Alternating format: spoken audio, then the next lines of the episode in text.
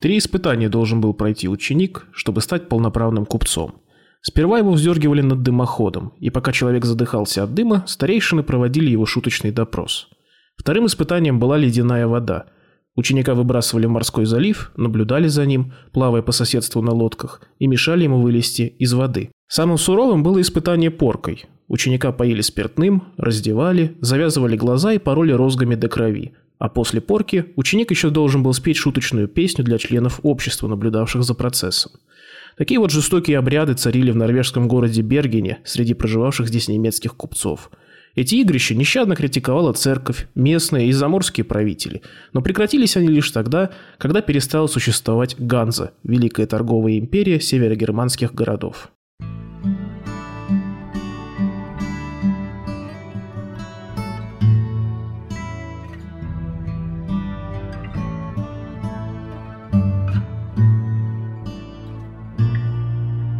Всем привет! Меня зовут Максим, и вы слушаете подкаст «Короче, история». А еще вы послушали вступительную часть в исполнении Алексея, э, второго ведущего подкаста. И сегодня у нас выпуск о Ганзейском союзе, и о нем нам расскажет Алексей. Алексей, привет. Да, всем привет, ребят. Э, Ганзейский союз, э, на самом деле, это выдающееся явление в истории. Были разные торговые конфедерации, были разные союзы городов, они были еще в античности. Э, но Ганзейский союз, наверное, оказал очень большое влияние на становление купеческого сословия в Европе и вообще на торговые традиции. И я предлагаю начать с того, чтобы пояснить, что такое ганза, этимологию этого слова. Ну, само по себе слово ганза означает товарищество, объединение. В первую очередь это, конечно, объединение воинов. Но это лишь приблизительный перевод, который позволяет нам вот, немножечко понять, какими смыслами наделяли это слово предки современных немцев. Ну вот, если мы так будем говорить про есть ведь игра такая, Ведьмак 3. В дополнение «Кровь и вино» там тоже были разные такие бандиты, и вот их как раз называли ганзами, ганза воинов. Вот, вот самое, наверное, лучшее такое определение изначальное. При желании ганзу, как уже не объединение воинов, а объединение городов и купцов, можно, в принципе, назвать уникальным явлением для европейской истории. Хотя, как ты уже правильно сказал, союзы городов и в древние времена, и в средние века существовали и до нее. Параллельно с ней, и даже, можно сказать, с небольшой натяжкой и после нее. Правда, носили в основном э, такие союзы военно-политический характер. Ну вот, например, если мы говорим про средние века, та же Ломбардская лига, которая объединялась против Фридриха Барбаросса, когда тот бушевал в Северной Италии, или Швабский союз, союз швабских городов, с которыми воевал Максимилиан Габсбург. Э, Швейцарию, кстати, можно в какой-то степени тоже назвать союзом городов и владений. Это вот, кстати, та самая натяжка про которую я говорил. Но такую уникальность Ганзе придает тот факт, что для ее основания, ее основанием служили в первую очередь экономические интересы купцов, а впоследствии и городов. Ведь, я уже сказал, немножечко проспойлерил сам себя, что фактически существовало две Ганзы. Сначала Ганза купцов – а потом Ганза городов, который стал логичным продолжением купеческой Ганзы. И поэтому как бы в разговорах о Ганзе мы никуда не денемся от необходимости поговорить про саму торговлю, собственно, на чем строилась купеческая и потом городская Ганза. У кого как, но вот лично у меня торговля в средние века ну, раньше плотно ассоциировалась со Средиземным морем, с Италией, Византией, Святой Землей, Индией, Китаем, со всякими разными пряностями, драгоценными камнями, шелком, рабами, ну и таким вот переплетением восточной и западных культур. Но если нам стоит немножечко скажем так, более предвзято относиться, например, к северу и поглядеть на север, то сразу понимаешь, что, например, с торговлей в северных морях, с товарным разнообразием, как минимум, точно все было в порядке, не хуже, чем в Средиземном море. Ну, то есть там торговали воском, пушниной, зерном, всякими рудами, лесом, сукном, солью и рыбой – и это как бы далеко не полный список. Ну да, потому что есть э, такое ощущение, что э, всякие ништяки есть э, только где-то ближе к экватору. То есть на юге земля хорошо родит, и поэтому там э, торговля идет живее. Но на самом деле всякие блага присутствуют и на севере вполне себе. Ну, там такие более приземленные блага, скажем так, руды, необходимые для металлообработок и всего такого прочего. К экватору ближе всякие экзотические продукты, вроде тех же пряностей. Вот. Но если мы говорим, например, о товарах стратегического значения, какими, например, те же пряности являлись, то вот на севере одним из самых, наверное, важных стратегических товаров был воск. И ценность воска в мире средневековой Европы, мне кажется, все-таки более-менее понятна массовому слушателю. Это как бы элементарно свечи, из воска делают для бытовых нужд. Вот. Свечи для освещения христианских храмов, которых было ну, как бы много на территории Европы. Но есть еще один очень-очень важный товар стратегического значения – это рыба. И вот все-таки, когда мы говорим о средневековой Европе, надо понимать, что производство мяса там, естественно, было не в таких масштабах, как сейчас. Это, во-первых. А во-вторых, мы же все-таки имеем дело с глубоко религиозным, христианским миром, э, где что ни день, то пост какой-нибудь найдется. И вот тут североморская, балтийская селедочка оказывается таким вот достаточно спасительным продуктом. Ну и плюс ее элементарно можно наловить много, очень много. Да, не стоит забывать о том, что где рыба, там и соль, потому что рыбу нужно как-то еще сохранить. Э, в том числе для торговли, для перемещения. Я думаю, что о соли еще будет что-то сказано, но товарный поток рыбы всегда подтягивает еще к себе товарный поток соли. Да, просто по-другому как бы с рыбой очень тяжело было в те времена обращаться. Ну и соль – это фактически главный консервант в средние века, можно так сказать. И ценилась она... Да, не только для рыбы. Да, не только для рыбы, и ценилась она не меньше золота. А, часто забывают о том, что северные моря Северное море, Балтика дает выход на Новгород и Смоленск, куда поступали редкие драгоценные товары из дальних стран, в том числе мусульманских стран. И то есть, если в Европе произошла какая-нибудь катавасия между христианами и мусульманами, то, например, э, в Новгороде какие-нибудь интересные товары из Персии могут продаваться вполне, а вот в Средиземном море, например, их могло и не быть. Давай, наверное, поговорим о том немножечко, кто торговал в северных морях. И как бы там торговали на самом деле очень много кто. Фризы, славяне, эстонцы. Но очень долгое время первую скрипку по понятным причинам играли скандинавские купцы. Немцы же долгое время осваивали только сухопутную торговлю, хотя тот же город Кёльн, известный, он установил достаточно давно дружественные отношения с Англией. Еще, получается, даже в те времена, когда половины, наверное, значимых городов для Ганзы, того же Любика, даже в проекте каком-то не было. И в Англию кёльнцы сбывали, кстати, немецкое пиво и южногерманское вино. То есть на этом Кёльн стоял прям очень крепко. Немецкую экспансию на север и на восток можно объяснить как минимум двумя причинами. Во-первых, как бы избытку населения в районах Южной Германии по течению Рейна. Это вот такой э, в средние века Хартланд Германии. Эти районы, можно сказать, были оккультурены еще в римские времена, с тем же Кёльном, например, когда мы о нем говорим. А, население там получилось так, что оказалось очень много, и это население куда-то надо было направить. Во-вторых, э, переселению немцев на восток мы обязаны еще феномену крестовых походов. Вернее, можно сказать, его такому переосмыслению, когда стало ясно, что можно не только воевать за гроб Господень с мусульманами, но и там со всякими язычниками – в первую очередь, разумеется, со славянами. И неспроста, кстати, многие немецкие города чудесным образом возникают именно в тех местах, которые уже были в свое время облюбованы славянами. Ну, собственно, примером тому служит Любик, о котором мы немножечко попозже поговорим. При этом саму экспансию в северогерманские земли не стоит считать каким-то таким масштабным переселением народов. Она была постепенной, достаточно разрозненной, и хотя поначалу правители Священной Римской империи германской нации были кровно заинтересованы в расширении территории своего государства и всячески поощряли колонизацию диких по крайней мере, в их понимании диких земель. А, но потом войны в Италии, новые крестовые походы в Святую Землю, внутренние всякие разные неурядицы отвратили их взор от севера Германии. И новопоселенцы были фактически вынуждены вариться в таком собственном соку, развивать города, существовать каким-то образом с местными феодалами, бороться с местными феодалами, потому что эти местные феодалы при любом удобном случае хотели подчинить новые города. Но так получилось, что экспансия немцев была настолько такая солидная, что постепенно немецкие купцы вытеснили скандинавских с основных торговых путей на севере. И надо понимать, как бы, почему это произошло. Ну, во-первых, банальное техническое превосходство. То есть на место небольших по размерам всяких там корабликов вроде дракаров, кноров скандинавских и легких парусников североевропейских пришли достаточно такие солидные корабли Коги, на которых можно просто элементарно перевозить больше грузов. Но стоит сразу сказать, что у гандейских городов не было какого-то стандарта на корабли. То есть, например, там в городе Любек коги могли делать, например, ну, скажем, там одного размера, в прусских городах другого, в ливонских городах другого размера. Все зависит от того, на чем, собственно, держалась торговля, э, основной импорт в городе.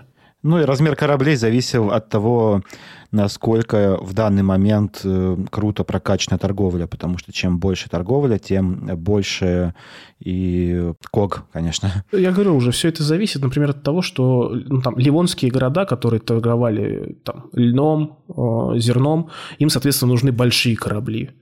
Другим городам нужны корабли поменьше, потому что они, например, торговали сукном. Надо еще сказать, что немецкие купцы имели, в принципе, богатый опыт торговли и прежде всего с итальянскими государствами. А, они перенимали оттуда всякие передовые методы хозяйственной деятельности, ну, передовые по тем временам, а, внедряли их у себя, чем те же скандинавы как бы не могли похвастаться. Кроме того, купцы из северогерманских городов могли напрямую быть родственниками или иметь даже общее происхождение. Ну, то есть там, о, ты из Вестфалии, и я из Вестфалии, ты из Кёльна, и я из Кёльна, давай вместе бизнес делать. И это как бы заставляло купцов действовать совместно, в особенности тогда, когда их общему заработку угрожали. Но опять же, не стоит думать, что переход торговой власти от скандинавов к немцам совершился, так вот сказать, по щелчку пальца. Это как бы достаточно долгий процесс. И продолжительное время, например, важнейшей торговой точкой в Балтийском море был остров Готланд и город Висбю на нем. Остров находился, кстати, в составе Швеции, но заселялся активно немцами, и даже новгородцы там достаточно часто бывали. Вот. И именно так образовалось, собственно, готландское сообщество купцов, эдакий прообраз Ганзы. И занималось это сообщество приблизительно тем же, чем занималась и сама Ганза. Торговала, всякие разные поселения закладывала, добивалась привилегий от местных правителей, защищала интересы местных купцов. Но на длинной дистанции Готланд и Висбю уступили пальму первенства городу Любек. Любик основали в 1159 году, неподалеку от старого славянского поселения.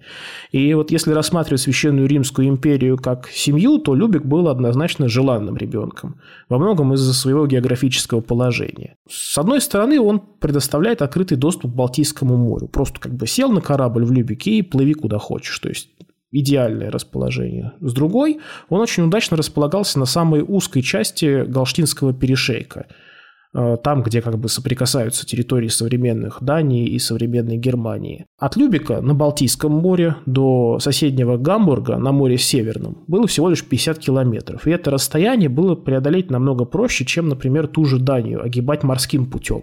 Тем более в проливах датских дуют очень такие ну, непредсказуемые ветра, и корабли тогдашние очень плохо смогли справляться с ними. Всегда существовал риск того, что корабль разобьется, товары потеряются, и ну, все закончится это очень плохо для купцов.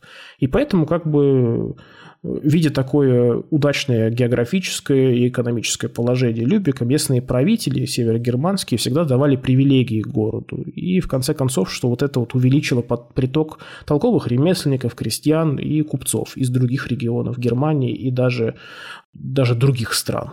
А, стоит сказать, что Русь была одним из важнейших рынков для немецких купцов, и поэтому как бы морские пути в сторону Новгорода начали потихоньку обрастать поселениями вроде той же Риги.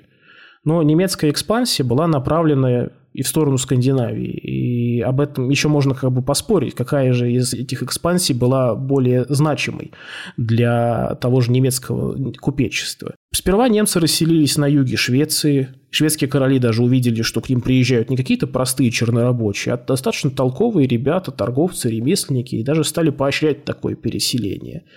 А, немцы поучаствовали, например, в строительстве города Стокгольма, Собственно, там очень много немецкого капитала было вложено. А, очень многие шахтерские э, города в Швеции были основаны немцами. И там, если даже э, посмотреть на раскопки шахт, там прямо чисто немецкие технологии были использованы. Но большое количество немецких иммигрантов и их как бы роль Э, в экономике страны Швеции стало как бы немножечко ну, таким камнем преткновения для шведских королей, потому что они видели, конечно, что немцы с одной стороны приносят им пользу, но с другой стороны как-то Швеция постепенно превращается ну, в такой вот филиал, филиал несуществовавшей тогда Германии. И шведские правители, например, не хотели, чтобы их страна попала в экономическую зависимость от Ганзы. И у них это получилось. А вот у соседней Норвегии это не получилось. И в итоге страна начала полностью зависеть от поставок продовольствия из немецких городов. И всякий раз, когда Норвегия по какому-нибудь поводу брыкалась, немцы просто перед ней перекрывали такой средневековый аналог газа, зерно, и все, в Норвегии начинался страшный голод. Буквально там, ну, от силы два года, и все. И норвежские короли, податливые ребята, еще больше дают привилегий немецким купцам или решают вопросы, которые у этих немецких купцов по каким-то поводам возникли. С течением времени торговая экспансия немецких купцов преображалась. Собственно, готландское сообщество распалось, а ему на смену пришли неформальные объединения торговцев, которые принято называть купеческой ганзой. Но Ганзе независимых купцов становилось все сложнее защищать интересы этих купцов в иностранных владениях и сообща продавливать или подтверждать свои привилегии. А, к тому же в XIV веке средневековая Европа переживала, ну, давай скажем так, не самые лучшие времена. Начался малый ледниковый период, за ним последовали неурожаи, голод, столетняя война нарисовалась, черная смерть, начали в северных морях промышлять активно пираты – и, в общем, рисков для торговли становилось все больше и больше, и ответы на них как бы, ну, должны были быть соответствующие. И таким образом появляется знакомый нам всем ганза городов, где интересы купеческого сословия становятся неотделимы от интересов конкретного города. Иногда выделяют отдельный этап э, ганза гильдий. Это не просто объединения купцов были, а, от каждой купеческой гильдии были свои представители. Это такой промежуточный этап между Ганзой городов и Ганзой купеческой. Но, в принципе, это а, Ганза купеческая, э, она и есть. Просто Ганза городов – это уже следующий этап. Это момент, когда чисто торговая организация начинает э, становиться политическим объединением. И у них появляются уже и военные ресурсы. Э, но, несмотря на это, Ганзу можно назвать все-таки децентрализованной организацией, условно, несмотря на то, что Любик э, был главный, э, но формально он был такой первый среди равных, как мне кажется. Ну, в этом ты прав, и, в принципе, за первенство в Ганзе очень долго спорили разные города. Любек, конечно, старался продавливать свое верховенство, но когда, например, тот же Тевтонский орден был, о котором мы, кстати, будем говорить по большей части в послекасте, у Любека с Тевтонским орденом были достаточно большое соперничество, и вроде бы даже, если я не ошибаюсь, Любек один раз даже хотели исключить из Ганзы, потому что там начались в городе проблемы, восстания местной, местного пролетариата, вот, и, соответственно, богатое купечество не хотело смотреть на такое, прости, пожалуйста, быдло, которое пришло к власти в городе. Соответственно, Любику не было места в Ганзе. Вернемся в XIV век. В середине XIV века происходит первый Ганзейский собор, буквально через несколько лет после которого наступает самое первое серьезное испытание для Ганзы, новой Ганзы городов. А, в очередной раз по соседству с северогерманскими городами и феодальными владениями возвышается Дания, а, которая захотела стать главным королевством в Северной Европе. Дания захватила часть Швеции, остров Готланд, который, собственно, очень важен для балтийской торговли, а затем позарилась на северогерманские города. И сначала вот эти немецкие ганзейские города терпели откровенное поражение. Потом они собрались, закупили флот, войско, наемников профессиональных – и раскатали датчан так, что даже сожгли их столицу Копенгаген. Был заключен мир, не только, кстати, подтвердивший, но и укрепивший привилегии Ганзы, образовавшиеся. И до такой степени э, расширились ее привилегии, что она даже какое-то время обладала правом накладывать вето на избрание наследников датского престола.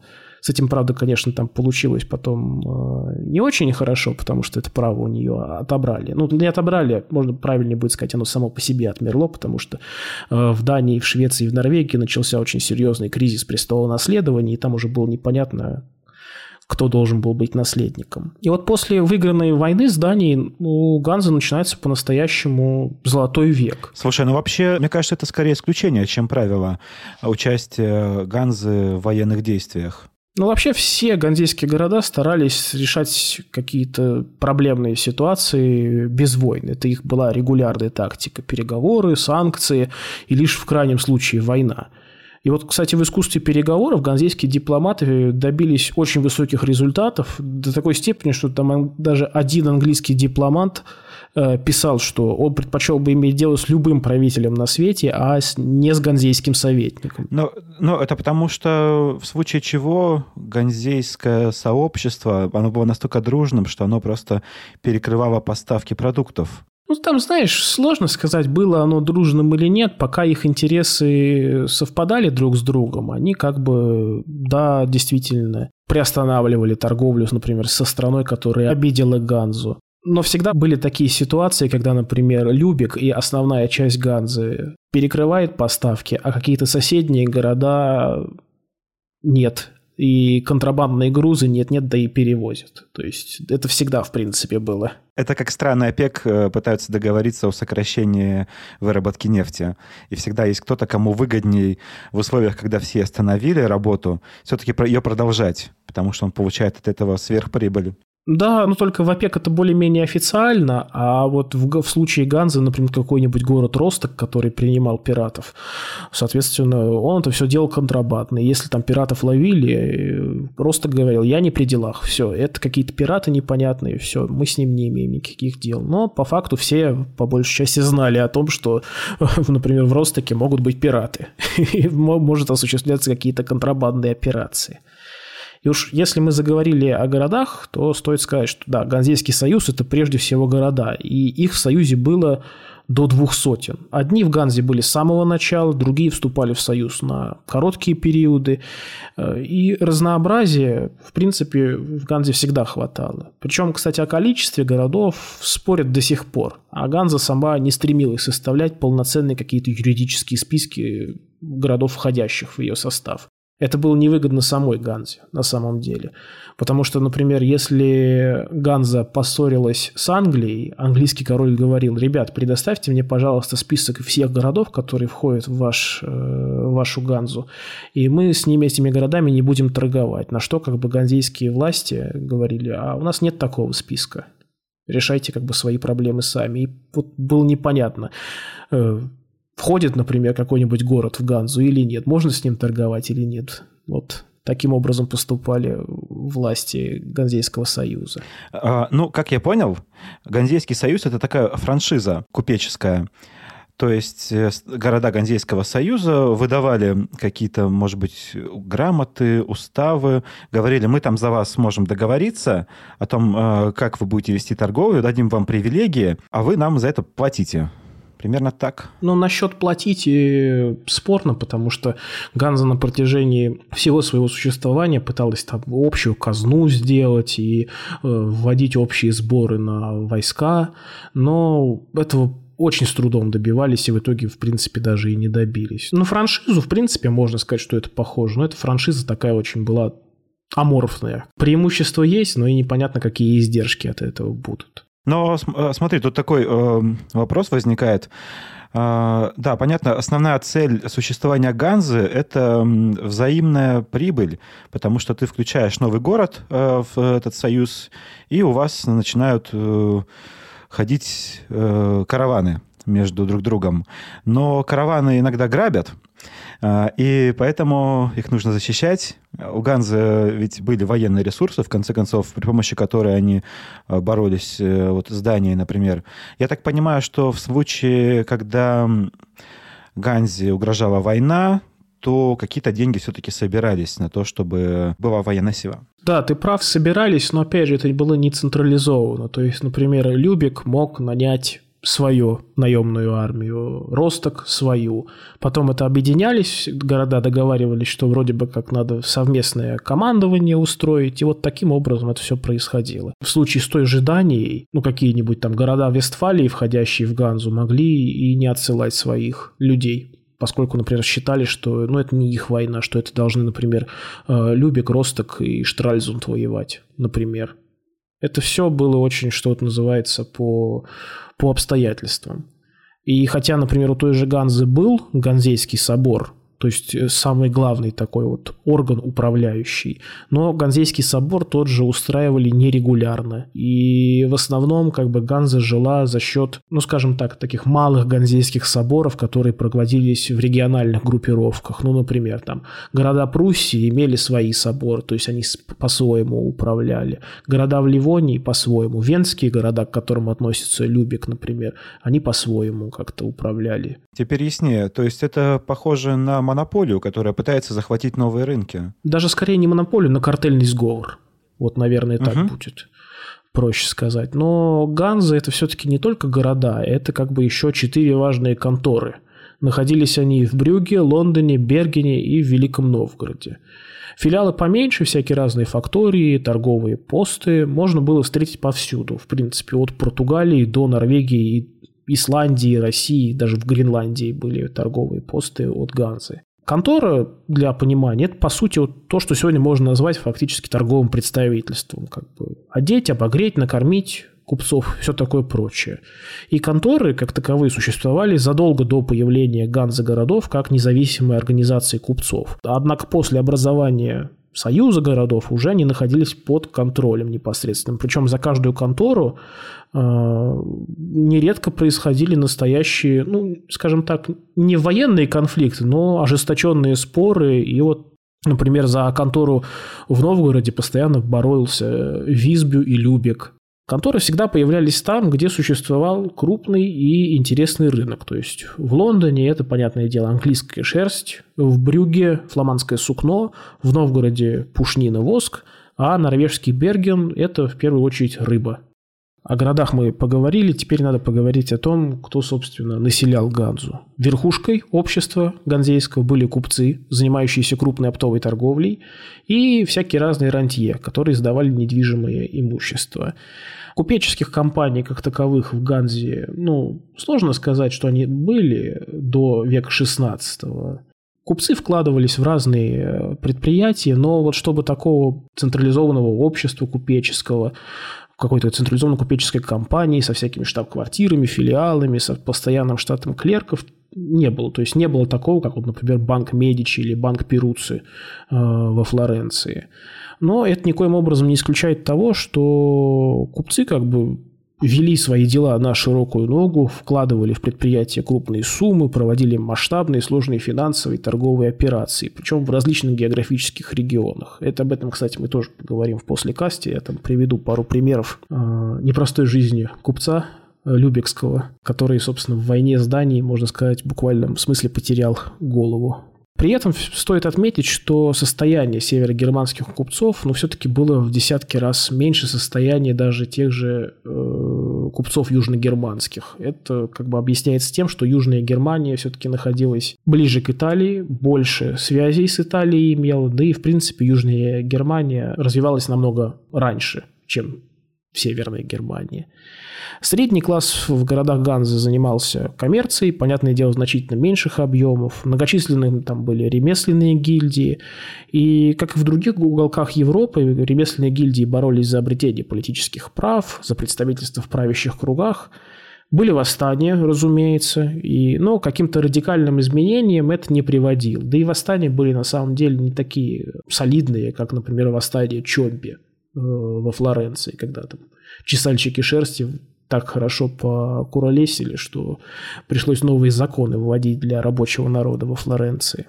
Если хочешь, можно поговорить немного о славянском населении, потому что, опять же, э, ганзейские города образовывались там, где были славяне, и, соответственно, ну, нет-нет, но со славянами им приходилось иметь дело. Ну да, конечно, все-таки Любик э, возник на исконно славянской территории, извините за выражение.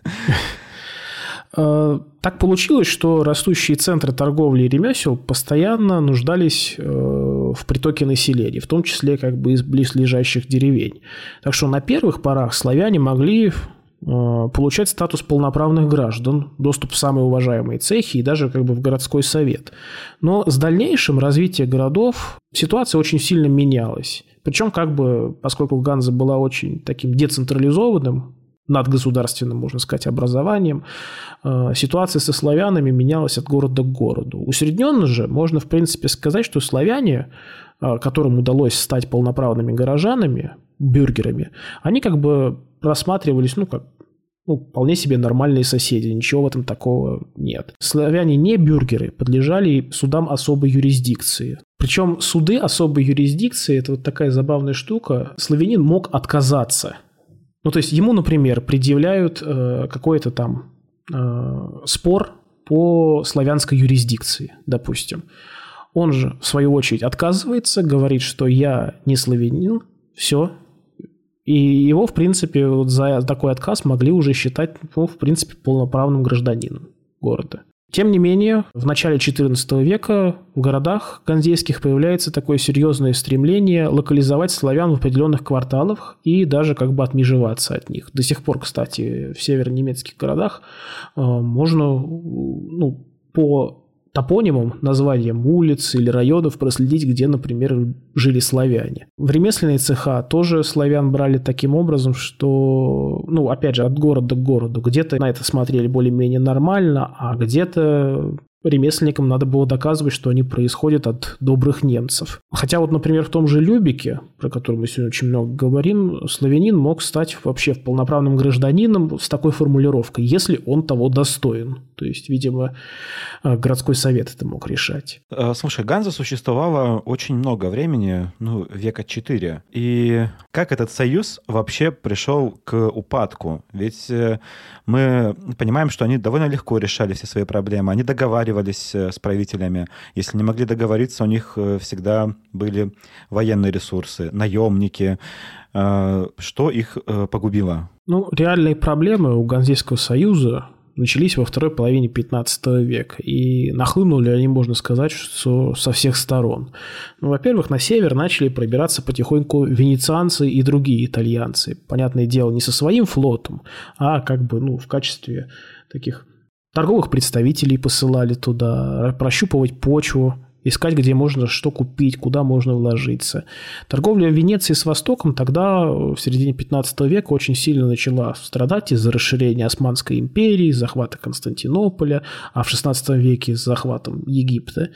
И начавшаяся война на итальянском полуострове, как бы на Апеннинском полуострове, как бы не сулила Венеции ничего хорошего, и, соответственно, как бы надо было компенсировать это каким-то образом. И поскольку север для итальянцев был еще таким, ну, необжитым местом, они, видимо, пытались там что-то найти какие-то предприятия, которые можно профинансировать. Английские купцы все чаще старались устанавливать прямые контакты с поставщиками, минуя всякое посредничество и правила Ганзы. И в этом, кстати, своих купцов поддерживали английские власти, которым было лучше, например, кормить своих купцов, а не каких-то иностранцев. И примеру Англии, например, потихоньку начинали следовать и другие страны, в том числе Русь, где Иван III под конец 15 века просто э, упразднил контору новгородскую, ганзейскую. Купеческие семьи из Южной Германии начали активно вторгаться на рынки Ганзы. И Союз, кстати, пытался ограничивать их деятельность, но южные германские купцы не отчаивались, они находили разные способы, например, там, вступали в товарищество со своими товарищами из Северной Германии, или же поступали более сообразительно, можно так сказать. Они просто женились на местных девушках, например, там, и становились полноправными гражданами какого-нибудь Любика, при этом не теряя связи со своими исконными предприятиями. Однако хуже итальянцев и соседей немцев были голландцы. Прочие купцы более-менее были готовы действовать в рамках ганзейских правил, ну там с оговорками определенными.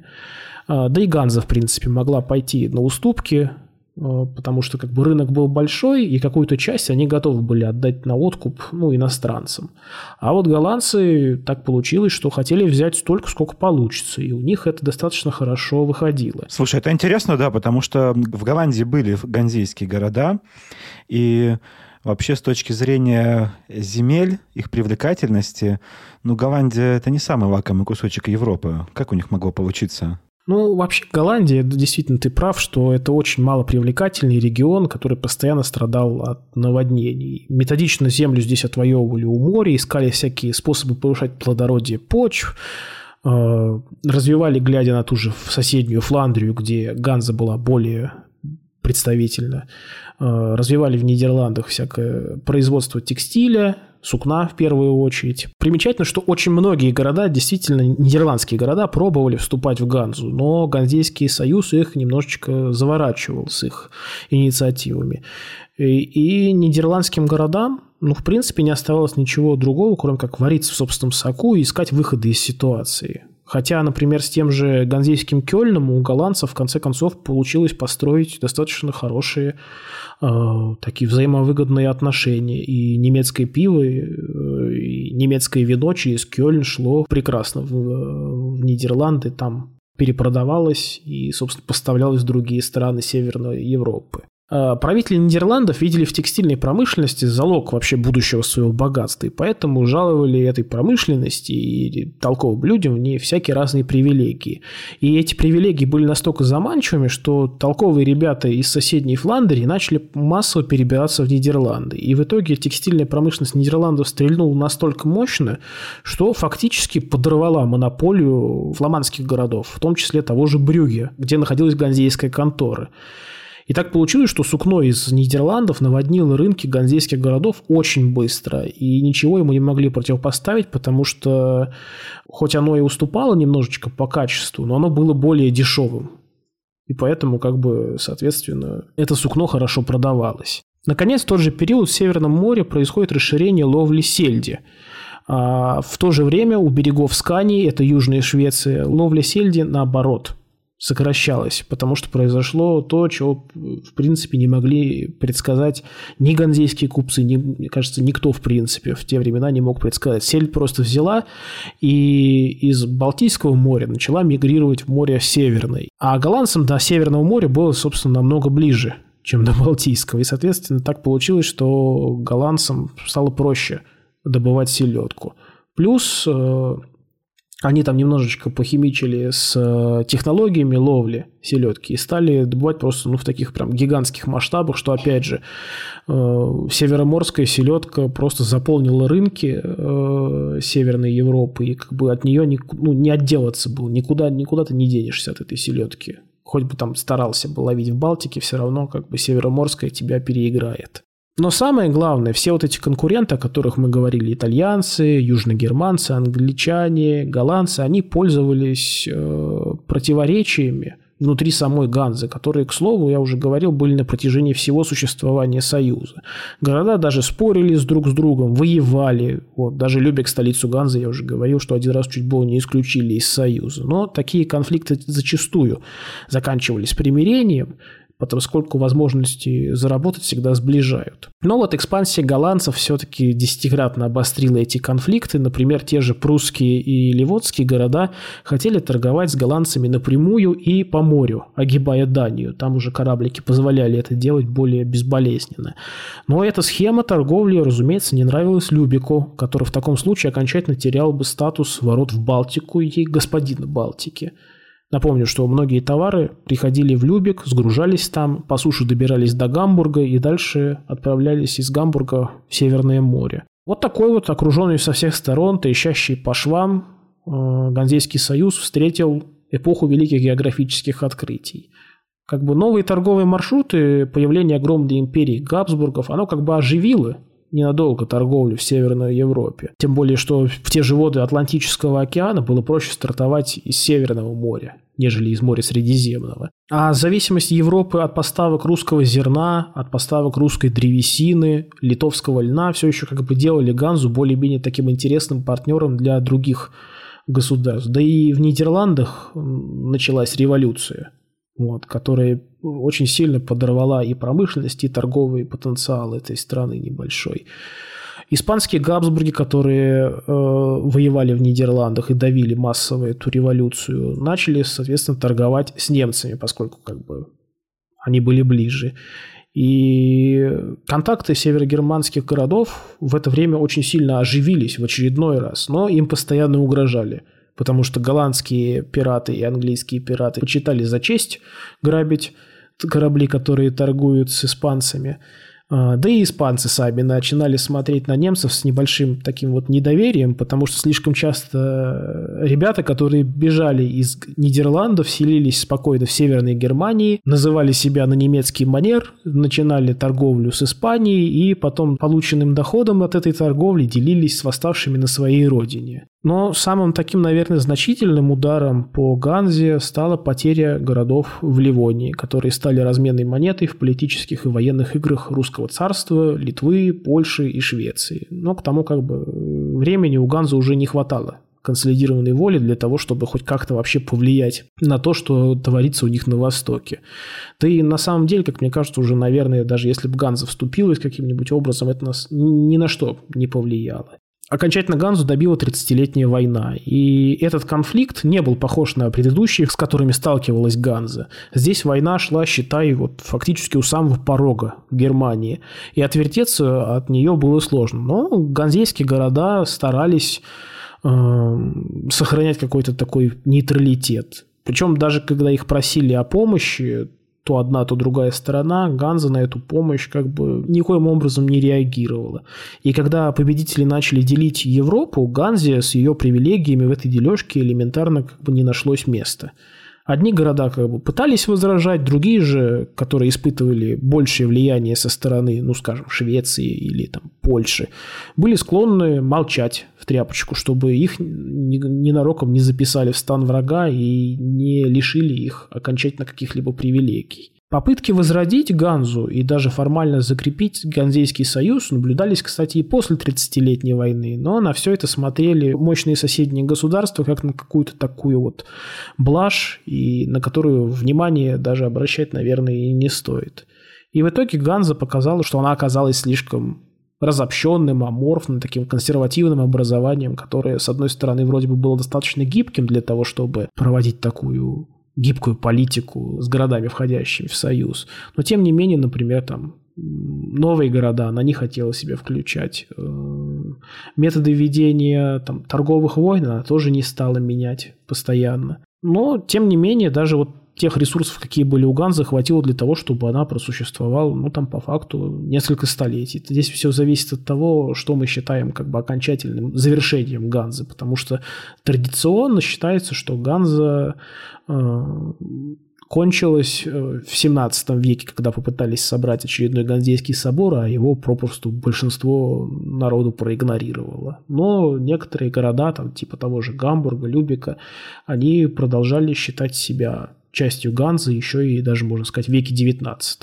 Можно еще сказать, что Ганза оставила значительный след в истории, с этим как бы не поспоришь. И немецкие правители, в принципе, к ганзейскому опыту, можно так сказать, обращались ну, практически постоянно. Тот же Бисмарк, когда создавал единую Германию, а, он видел в Ганзе, ну, такой, можно сказать, ну, некий идеал морской империи. Ведь Ганза была как бы не только торговой империей, но еще как бы обладала достаточно могучим флотом, и, собственно, с, с ганзейским флотом мало кто во времена рассвета Ганзы мог поспорить. А Бисмарку, кстати, да, ведь не доставало этого флота, он хотел сделать Германию морской державой, и, соответственно, вот такой положительный пример в виде Ганзы приветствовался им. Нацисты использовали Ганзу для того, чтобы обосновать свое славное прошлое и показать, что, например, на территории там, Северной Польши, в Прибалтике, в Южной Швеции жили немцы, и это, можно сказать, чуть ли не исконно немецкие территории. Ну и как бы даже сегодня, в принципе, ту же Ганзу используют как пример создания такого конфедеративного надгосударственного образования. Ведь тот же как бы Европейский Союз некоторыми рассматривается как вот форма такой ганзы современности, которая общими усилиями старается э, что-то экономически противопоставить США, России, Китаю. Вот. Но мы, кстати, до сих пор видим, что такая конфедерация сталкивается с теми же проблемами, что и сейчас. Вот та же Германия, которая не сильно стремится разрывать экономические связи с Россией и следует советам из США, ну, как бы продолжает свою политику таким вот образом. Ну да, это дилемма заключенного, которая э, всегда портит консолидацию. Ну что, спасибо за интересный рассказ. Спасибо вам, что слушаете. Спасибо, что подписываетесь. У нас в Инстаграме а, в последнее время очень много подписчиков, что, конечно, не может не радовать. А, и мы всегда всем рады. А, и будем очень рады вашим комментариям, если вы напишите, как вам понравилось или как вам, может быть, не понравилось. Но с этим лучше в почту. Да, я надеюсь, что получилось не сильно путано, потому что все-таки здесь многовековую историю надо было уложить вот в часовой выпуск. И это прям действительно очень прям вызов такой серьезный. Ну, на самом деле, да. Когда мы рассказываем о таких э, больших временных рамках, то здесь получается очень обобщенно. Э, по персоналиям э, сложно пройтись бывает, потому что, ну, их там очень много, и тем более, что в случае с Ганзой, ну, не было там какого-нибудь персонажа вроде Вильгельма Завоевателя, которого можно взять и вот рассказать как такого человека, который повлиял на, на следующие столетия. Ганза — это коллектив, это децентрализованный коллектив, поэтому здесь важнее было рассказать, э, как она устроена. Ну и еще хотел добавить, что если вам безумно нравится, что мы делаем, именно безумно нравится, тогда э, вы можете нас проспонсировать на Патреоне. Э, за ваши донаты мы вам предлагаем возможность слушать расширенные версии выпусков, слушать их раньше или поучаствовать в записи выпуска, то есть послушать, что мы говорим, а потом задать свои вопросы. Для тех, кто был на нашем стриме в Telegram, наверное, это уже формат примерно понятный, поэтому welcome. Будем рады вас видеть. Ну, а на этом мы заканчиваем выпуск. Э, сейчас мы перейдем к послекасту. Это будет э, уже после того, как мы с вами попрощаемся. Всем спасибо. До следующего выпуска. Всем пока. Всем пока. Спасибо.